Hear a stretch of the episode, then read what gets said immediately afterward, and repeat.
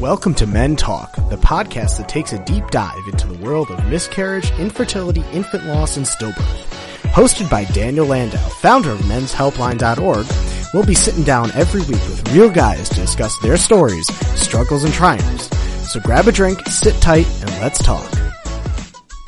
Hello, everybody, and welcome to another exciting episode of the Men Talk podcast, where we speak about miscarriage, infant loss, stillbirth, and infertility. Today's episode is a little special treat. On all the other episodes, I've had guests sharing their stories, but you have yet to hear mine. So on this episode, you will be hearing my personal story and journey. Joining me on this podcast is my executive producer, Sean Littman. Sean will be interviewing me for this podcast. So Sean, thank you so much for joining us and doing this, and welcome to the show. Daniel, it is an honor and a pleasure to sit down with you and finally have this conversation. I've listened to a bajillion of your podcasts, and we've gone through and edited them and put them up, and we've changed so many people's lives with your show. I am honored and thrilled to sit down and do this with you. I know we were supposed to do this as a live, but it didn't work, but that's okay. Now we're sitting here doing a podcast. So Daniel, tell us your story, and what was the reasoning? Well, first of all, tell us your story, and then we'll go into why you started menshelpline.org. So my story. Wow. Where to start? Life is a journey. So that's for sure. So the story goes like this. 5 years ago, I married my beautiful wife, and how exciting that could be. But before I get into how I met my wife and our personal journey, before we got married, we did genetic testing.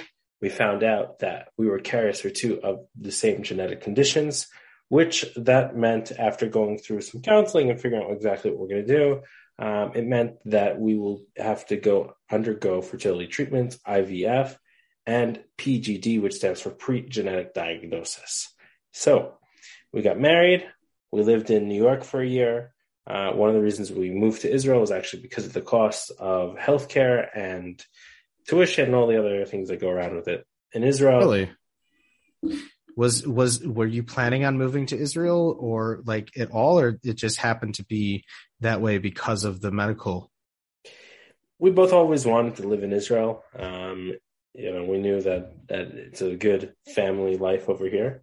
Healthcare obviously played a large factor in it, because if you look at the cost of fertility treatments in the United States, cost alone could be upwards of $20,000, $30,000 a pop. So I don't have that kind of money. I don't know who does. And I'm really grateful for the fact that people are able to go through the treatments and find ways to do it. But it's still mind-blowing to me how much the treatments cost in the United States of America, because here in Israel, treatments are free. And that's insane. What's interesting about what you're saying, how the difference between the treatments here and the treatments in America, and we've listened to so many people share their stories. You can only imagine how do they do it? But you have to give them props. You have to pat them on the back and say, wow, absolutely amazing. Yeah, and it's not just that. There are other things, obviously, living in Israel, but we're not going to go on a rant about Israel today. No. We're going to talk, a bit about our story. So I'll get back to that. So met my wife, got married 5 years ago. Did genetic testing before we got married, knew we had to go IVF, PGD route, moved to Israel, started the approval process, got approved, went through the process, did a round of IVF. After that round of IVF, we did an embryo transfer, and that embryo transfer did not stick. We had a miscarriage. This was two and a half years ago. So when that miscarriage happened, I felt completely alone. I wasn't sure what I was going to do professionally. I wasn't sure, my religion. Obviously, there was a big guilt factor going on. Did I do this? Did I cause this? We did everything right. How could this have happened? You never think you're going to be in that club. So it was really tough for me. I had a boss at the time who said, I understand you're going through a crisis here, but you have a quota to hit. You got to keep coming to work every day. Didn't give me any time in the space that I needed really to ponder and to think about it and to really understand how to do it. My wife had all the support in the world. She was able to call up a hotline, get support, join support groups. And the only support that I found was a random Facebook group. And I posted a question, hey, has anyone else dealt with these issues? And these are my thoughts. And the response is actually very positive. Yeah, I also had those issues. I thought about the same exact things. So it turns out I'm not alone, right? Miscarriage, it affects one of four pregnancies ended in miscarriage. 1 in 8 couples struggle with infertility. So even though it wasn't necessarily a fertility side of things, we did it to have a child because of the genetic conditions. I still was part of that club. And after that point, after the miscarriage, I decided it's time to take a new path, look for more meaning. And I went back to school to get my master's in nonprofit management from the Hebrew University of Jerusalem. And in that program, I created a support group for guys who have gotten through these issues. And that basically spearheaded the organization. And everybody I spoke to said, you know, this is a blue ocean. This isn't talked about. It's something that needs to be done. And the response is overwhelming, and it led me to creating Men's Helpline. That's amazing. And so, as we mentioned, you and I are based out in Israel. So how was that within the Jewish community? How was this whole thing received versus the broader community of people in the IVF and the miscarriage and the stillbirth and the infertility spaces? Like, how was it perceived and received in the Jewish world versus the rest of the people that we are working with? So, first off, it's not really talked about in either world. Specifically in the Jewish world, there's a lot of pressure on religious Jews to have children, right? So there's obviously that there. You see kids all the time in the park. You see everybody's always pregnant all the time. So these issues of infertility and miscarriage and infant loss, stillbirth, they're not talked about. You don't really talk to your neighbor about it. You don't talk about it because why? People feel ashamed. People feel embarrassed. People feel that it's private, which is true. And a lot of times people keep it boiled up. But what I found really was that it's crucial to speak about it, because if you don't speak about it and you let it boil up, you're just going to pop. And it's not healthy. Right. No, for sure. And it's like you said, like when you first started this, you said you were in the pharmacy and you saw some guy getting some medication that you knew you were familiar with. And you just walked up and said, hey guy, I got you. I know what you're dealing with. And you got his number and he texted you and you said he really appreciated it. It's like, it's because it's not talked about that it needs to be talked about, that you can go up to these people and feel and make a connection with them and really change their lives. And, part of the whole podcast, when we started the podcast, it was, we didn't think it was going to blow up like this right away. We didn't think that it was going to change so many people's lives, but you've given them a platform to share their story, to feel comfortable talking about. Like I see you right now, like you're also nervous to share your story, but now you've started to relax a little bit because you see that this is a form of therapy. So I wouldn't say, obviously it's therapeutic to talk about the story, but really what we're doing here in giving a platform for the podcast, not on the podcast, but the support, connecting people with other people, is building a community within community. It's not every day that when this is going on, that the first thing you want to do is talk to a therapist. The number one thing you want to do is you call your friend, you call your best friend, you sometimes family. You don't really want to run to a therapist and say, hey, how do I feel about that? So what we're building at Men's Helpline is community within community and opening up the door for guys to feel comfortable sharing their stories and talking to one another about it. And it's not just about talking about it. It's about building that connection and helping another guy go through it, because it is tough. It's not easy. It's definitely stressful. And when you have that person to go to and to play a game of sports with, to go to a bar, to hang out, these issues can be talked about in a normal setting. Right. And it's also like you've said before, is that, people really don't want to talk about it, but you, at the same time, We've heard people's stories. We've heard so many people's stories, and at the end, they're all so appreciative.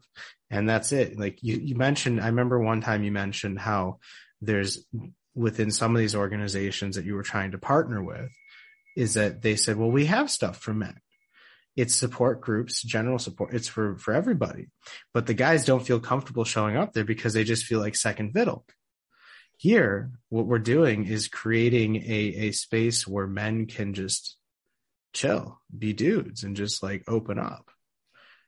Yeah, that's exactly right. I mean, never in my wildest dreams did I think that this is going to be my life's mission and vision, right? It's something that just happened. And when you go through these struggles, it makes you stronger as a person. It makes you want to help others grow. For sure. And I'm so grateful the fact that so far 25 guys have opened up about their stories, and I have many more people who have approached me to share their stories, to help one another. It's unbelievable. That's amazing. That's absolutely amazing. And so now that we've heard your story and we've heard how you took that struggle and turned it into a triumph, because you're on your way to the top, you're on your way, you're winning here, you're rocking this. And what are the goals for Men's Helpline? Like we know what's going on. We know everyone knows the podcast, but what are the goals for Men's Helpline? Like, where do you want to be in the next 90 days, the next 120 days, the next couple of years? Like, the sky's the limit here, isn't it? The sky is endless in the amount of work that needs to be done in this space, especially when it comes to supporting men, because nothing has been done. I mean, there's one organization out in the UK called Miscarriage for Men, who I'm lucky to have the conversation with Chris Woodford, who's also working on this, but there's nothing out there. I mean, in the next 90 days, the goal is to be launching our hotline. So that's going to be huge. That's going to be crucial, because guys are going to be able to call in and have that point of contact in the conversation, and then try and figure out where to go from there.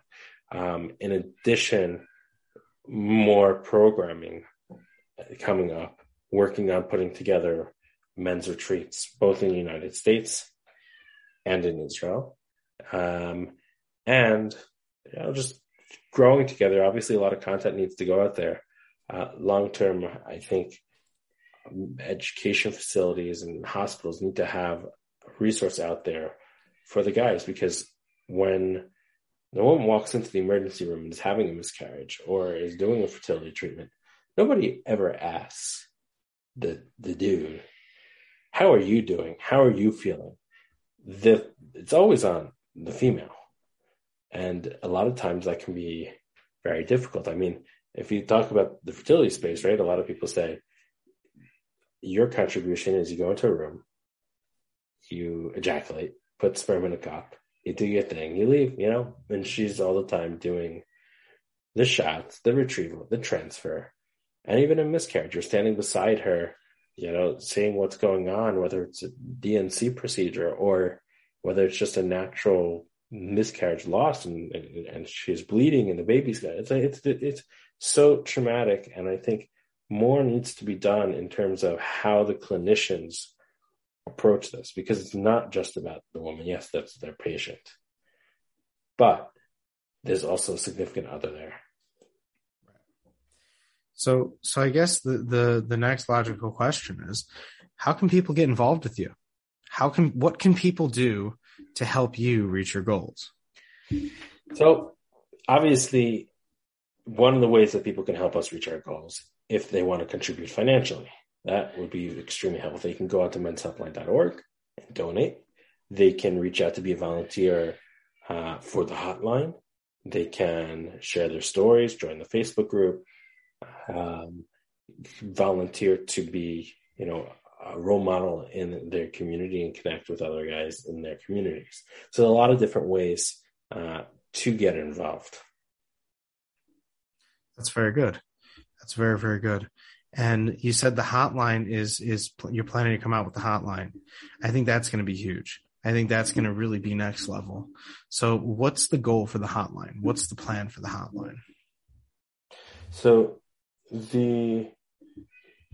The goal for the hotline is to be that first point of contact, right? If someone's going through this, obviously I'm not dealing with a medical emergency. If someone is having a medical emergency, they should call 911 or their local emergency number and get to the emergency room. Yep. There goes their beeper. Yeah, there goes my beeper. So the goal of the hotline is to be that. There goes again. Yeah, it's on low. Crazy day with calls. It's been insane.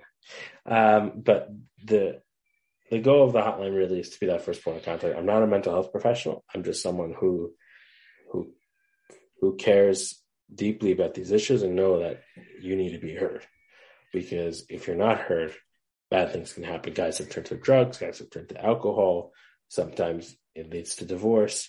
But it's to be heard and to be first point of contact, to have a conversation, to know you're being heard, to be pointed in the right direction. If you need a therapist or to be connected to another guy in, your neighborhood, directed to the podcast, directed to different books and resources. It's a first line of, I don't want to call it a lifeline in terms of the chain of survival, but it's a resource for it. Right. No, for sure. That's really cool.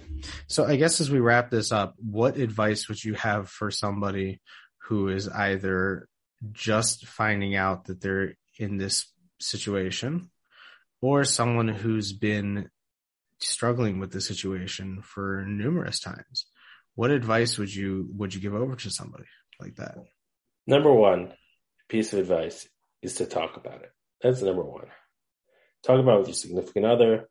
Find an outlet and a resource that's good for you. So if you like sports, play a game of sports. If you like music, play some music, right? It takes a lot of stress and communication. So if you have somewhat of an outlet where you can kind of distract yourself and not think about it, do that. And the third piece of advice is go and try and be optimistic, right? Going through fertility treatment and thinking you're going to have a baby right away doesn't always work. I can't tell you when or how or if. What I can tell you is have patience. Patience is a virtue because it takes a certain amount of thinking, a certain amount of communication, a certain amount of time. And there's a lot of waiting, especially after a transfer, you have to wait 2 weeks to see if you're pregnant or not. And then even after. So if you are able to, I believe that having an outlet or taking a vacation just to get out of the space and not even think about it. Obviously, fertility treatments can be expensive. So if you have the means and the ways to do it. In addition, I would say, don't be afraid to ask questions. Don't be afraid to be out there because the likelihood is someone to your left, someone to your right is going through it. Right. 100%. Wow, that's amazing. Daniel, this was an absolute pleasure to sit down with you today and hear your story and hear everything you're talking about with the organization. I think it's absolutely amazing. I really do. And I think that you really are going to fly with this. I think you're really going to thrive with this. And I'm so happy that I'm working with you on this because I see the potential. So I wish you lots of luck. I'm very happy that I'm with you on this one. And I think that you're going to thrive. I also just want to, before we conclude, I want to give a shout out to all the people who have helped us on this journey. In addition to all of our followers out there. Today, we reached a milestone on Instagram. We hit 100 followers. That's a pretty big milestone. On the podcast, we're over 100 listeners. That's awesome. And the Facebook group keeps growing. So just a really big shout out to all the guys who have the courage to talk, to connect, and to listen. And awesome. To be, help others through this difficult journey. Because it is a journey. And you got to believe. You got to come with an open mind. 100%. Well, as we say in Hebrew, kol hakavod, you're really crushing it. And I'm proud to be on your team. So until next time, you want to take it away? Till next time, guys, keep strong. You're not alone. We're here for you. Amen, brother. Amen. Pleasure sitting down with you today, Daniel. Big sin. You've just listened to another great episode of Men Talk with Daniel Landau. If you've suffered from miscarriage, infertility, stillbirth, or infant loss and want to open up about it, reach out. We'd love to have you on the show. You can also join our Facebook group, or if you'd like to get involved and start a chapter in your neighborhood, visit our website, www.menshelpline.org today. Until next week, stay strong, and remember, you're not alone.